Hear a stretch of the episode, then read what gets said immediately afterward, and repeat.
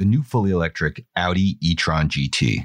Enjoy the breathtaking performance and design of the future of electric mobility from Audi. With Quattro inspired flared wheel arches and matrix design LED headlights, every element has been carefully considered and selected to help deliver a thrilling drive. And with an acceleration of 0 to 100 kilometers per hour in 4.1 seconds, the Audi e-tron GT is performance electrified. Start the future now and visit audi.ca to learn more. The pandemic forced Canada to close its border with the US to all but essential traffic. Did this change also signal a new phase in our relationship with our largest trading partner? I'm Gabe Friedman, and this week on Down to Business, I spoke to David Jacobson, the former U.S. ambassador to Canada and a vice chair at BMO Financial Group. Jacobson said the border closure has definitely had economic impacts, not all of which can be measured, some of which are unexpected. For instance, more Canadians vacation in the US than vice versa, and so closing the border may actually have helped in that sense. Jacobson also talked about what lies ahead as the new US President, Joe Biden, brings new policies into effect like Buy American. As always, the interview was edited for clarity and brevity. David Jacobson, it's a pleasure to have you on Down to Business today. Gabe, thanks for having me. It's good to be here. The US Canadian border has been closed to all but I guess, essential business since March 2020. Uh, how can we think about the economic consequences of the border closure? I, I think it's necessary to begin by saying that I think all of us would agree that COVID um, has been a tragedy in human terms. It's been a tragedy in lost lives. It's been a tragedy in lives that are upended. But economically, it has also had impacts. And place where you have to start is what has happened to the Canadian economy as a whole. And the Canadian economy contracted in 2020 by 5.3%. Uh, so far in 21, it has grown by about 4%. The um, estimates are that by year end, it will have grown by about 6%.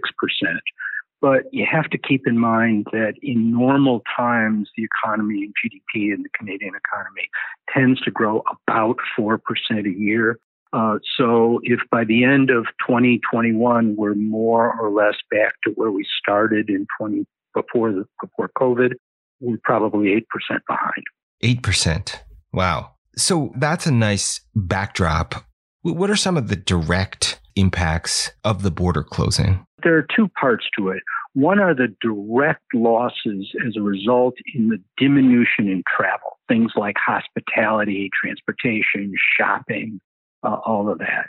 And then there are the indirect losses from what I would refer to as the sand in the gears of commerce. And you have to look at each one of those separately.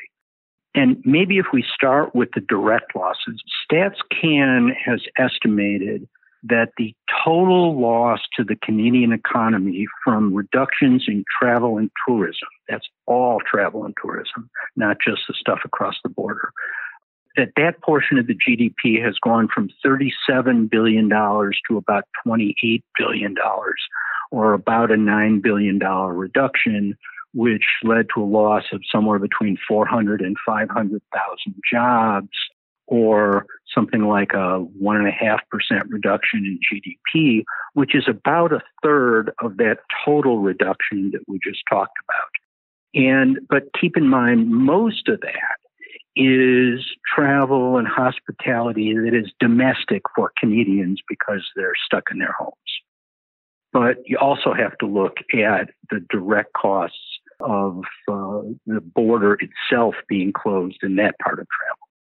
But, sir, can you just quantify for me again what the direct impact was?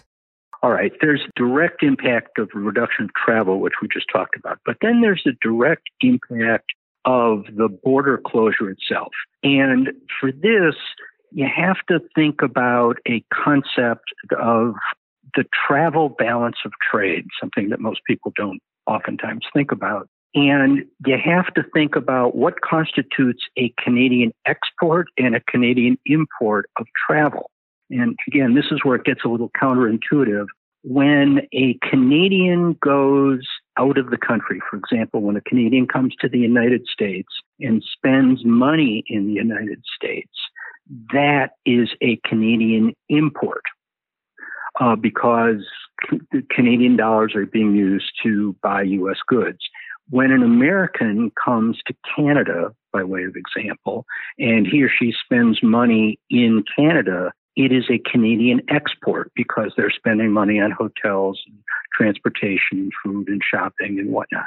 And historically, Canada has had a significant travel deficit. And the reason for that, and probably your listeners will understand this one, there are a lot of Canadians who go to the United States travel elsewhere around the country, around the world, but particularly to the United States. And a lot more of them go to the United States than Americans go to Canada. Obviously, there are exceptions, places like Banff and, and Tremblant and Niagara Falls. But as a general matter, Canada has a travel trade deficit and varies a little bit year to year, but it tends to be about 10 to 12 billion dollars of a trade deficit. This year, 2020, BMO's economists have estimated that there was about a $20 billion annual reduction in travel exports, which is to say, Canadians going to the United States and elsewhere because they couldn't go.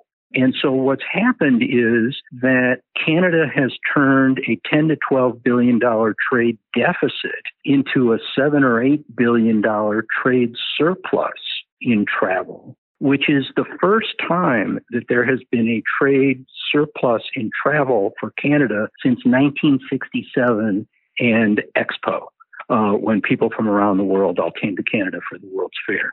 So, again, this is kind of counterintuitive, but the direct impact on GDP in Canada because the border is closed probably is positive by a little bit. But that's not the end of the story. Well, how would you peg the end of the story, so to speak? Well, the rest of it is what I referred to earlier as sand in the gears of commerce. Let me give you an example. I live in Chicago. I'm the vice chairman of BMO. I, before COVID, used to go to Toronto very regularly, a couple times a month. I can't do that now. And I'd like to think that the fact that I can't go to Toronto and do the things that I used to do in Toronto or elsewhere in Canada diminishes the efficiency of the bank. Now, take that and multiply it by a million.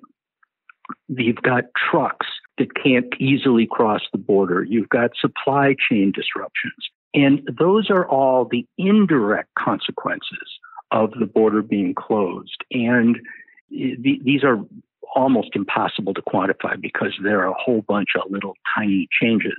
But net net, it is very negative to the Canadian economy. And I don't think anybody would claim that the closure of the border, when you take everything into account, the direct benefit and the indirect cost, uh, is anything but a negative. Yeah. Let me pivot for a second to Canada's relationship with the US and how it's changing. I mean, under President Trump, we saw tariffs against Canadian aluminum and steel. It was pretty easy to think, well, as soon as he leaves office, everything will revert back to normal. There's still some strain. You know, you saw it last month. The, the US announced plans to double their duties on imports of Canadian lumber. They requested a dispute panel on Canada's dairy import quotas. There's also this new Buy American procurement program, which could hurt Canadian exporters. Are we witnessing a prolonged moment of strain in the relationship between Canada and the US?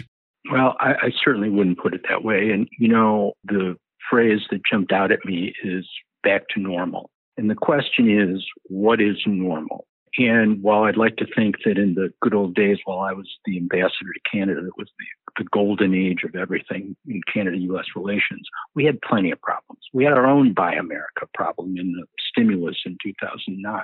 Historically, Canada and the United States have more in common probably than any two countries anywhere in the world. But that doesn't mean that our interests are or should be identical. And probably because the big things are so smooth in the relationship, there's a lot of attention to the small things. And th- that is not to diminish the things that you talked about. They're not trivial by any means. But when you look at the seven or eight hundred billion dollars of trade that moves back and forth across the border. When you look at how the United States and Canada cooperate around the world, the things that you're talking about are are legitimately irritants. There's some that go the other way, but there always have been, and there probably always will be because our interests aren't identical. I might also say, though, as long as we're talking about this, that the one thing that clearly will change between the Trump administration and the Biden administration is the tone is completely different. I know for a fact that President Biden has a very strong relationship with Prime Minister Trudeau. Another thing that's going to be very different is the predictability of the relationship.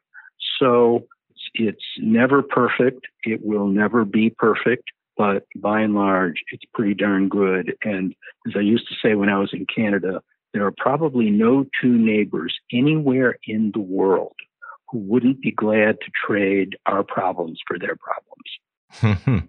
and yet it does seem like there are these sort of kind of inflection moments that are happening. I mean, within hours of taking office, Biden revoked Keystone XL, you know, which would have allowed Canadian crude to enter US markets. And now the Canadians want the White House to help solve this other energy challenge in Michigan, where the governor wants to close Enbridge's pipeline.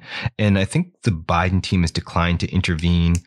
Well, you know, one of the things that shouldn't be a surprise to anyone in the United States, Canada, or anywhere else is President Biden's commitment to the environment and particularly climate.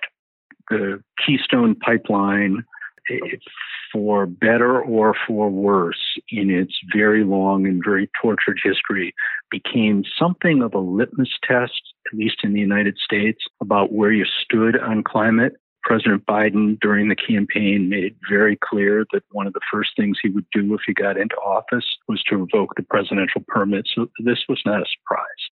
On line five, I actually wrote a piece about this not too long ago. It's a very different situation. The consequences to all the people who live in uh, in Ontario and Quebec, who get about 45% of their energy through line five, this would be awful. The crisis, which is not really a crisis, is kind of man-made by politicians in Michigan. And to say that the president hasn't interceded, he hasn't had to intercede yet. The energy is still flowing through that pipeline. My guess is it is going to continue to flow through that pipeline while Enbridge builds an alternative route underneath the bed of the Mackinac Straits. But, you know, we in the United States went through a tiny version of a disruption like this with the Colonial Pipeline, which just coincidentally also carried 45% of the energy to the mid Atlantic states and it was out of commission for a week or 10 days. And there were lines at gas stations and there was chaos. And the idea that we would permanently cut off 45% of the energy in Quebec and Ontario and some in Michigan as well, it just it doesn't make any sense. Yeah. Energy does seem like, you know, lumber disputes are sort of perpetual. It seems like energy may enter that mix too. Well, you, you may be right about that. I, I'm reminded when I was preparing to come to Canada after the president had nominated me, and I had a series of meetings. And one of the meetings I had was about the softwood lumber situation. And someone explained to me that there will probably be softwood lumber disputes between the United States and Canada for as long as there's softwood lumber. And that seems to have uh, been borne out.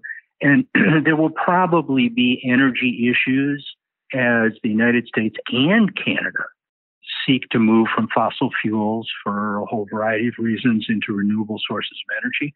Canada has a huge energy sector, as does the United States. Ours is actually larger. And there is there are different kinds of pressures on energy producers in the United States. But you're right. This is a, a potential friction point but as I said earlier, you know, we've always got friction points, and this is an example of how our interests may not exactly coincide. And we have to work our way through them. We have to do uh, the best that we can to try to perceive each other's interests here, try to accommodate them as best we can without violating our own values. And you know, I, we, we've muddled through on softwood lumber, and we'll muddle through on energy. you know, we started off talking about the border and how sort of we're, we're kind of living through unusual times with it being closed, but also the politics in, I think, every country in North America are very polarized right now. I mean, when you look at the big picture of the relationship between US and Canada, it sounds like you're positive about it, but I'm wondering if you draw any other conclusions about what the challenges are going to be or what we can expect going forward. Well, you know, again, we're going to have issues like the ones you've talked about that are going to pop up always. They probably should pop up. Uh, but in the scheme of things, they're the kinds of issues you would prefer to have as opposed to some other kinds of issues that neighbors have with each other. But whenever I'm asked about this, I am always reminded of a quote of President Kennedy in a speech that he gave to the Canadian Parliament, I believe in 1961 and it, it's literally carved into the wall of the embassy in Ottawa, and it's kind of carved into my mind. But President Kennedy said that geography has made us neighbors, history has made us friends, economics has made us partners, and necessity has made us allies. Those whom nature hath so joined, let no man put asunder. And I think that those words, more than any that I have ever heard, capture the enduring nature of the relationship between our two countries. David, I really appreciate you coming on the show. Thanks so much for, for joining me and, and sharing your thoughts. My pleasure. That was David Jacobson, former U.S. Ambassador to Canada and a vice chair at BMO Financial Group. Thanks for listening to Down to Business. Bryce Hall handled music and production. Yadullah Hussain served as editor, and Pamela Heaven assisted with web support. You can show your support for the show by rating us on your podcast app. I'm Gabe Friedman, and until next week, you can find your business news at financialpost.com or any of its five weekly newsletters covering energy, the economy, finance, the workplace, and investing.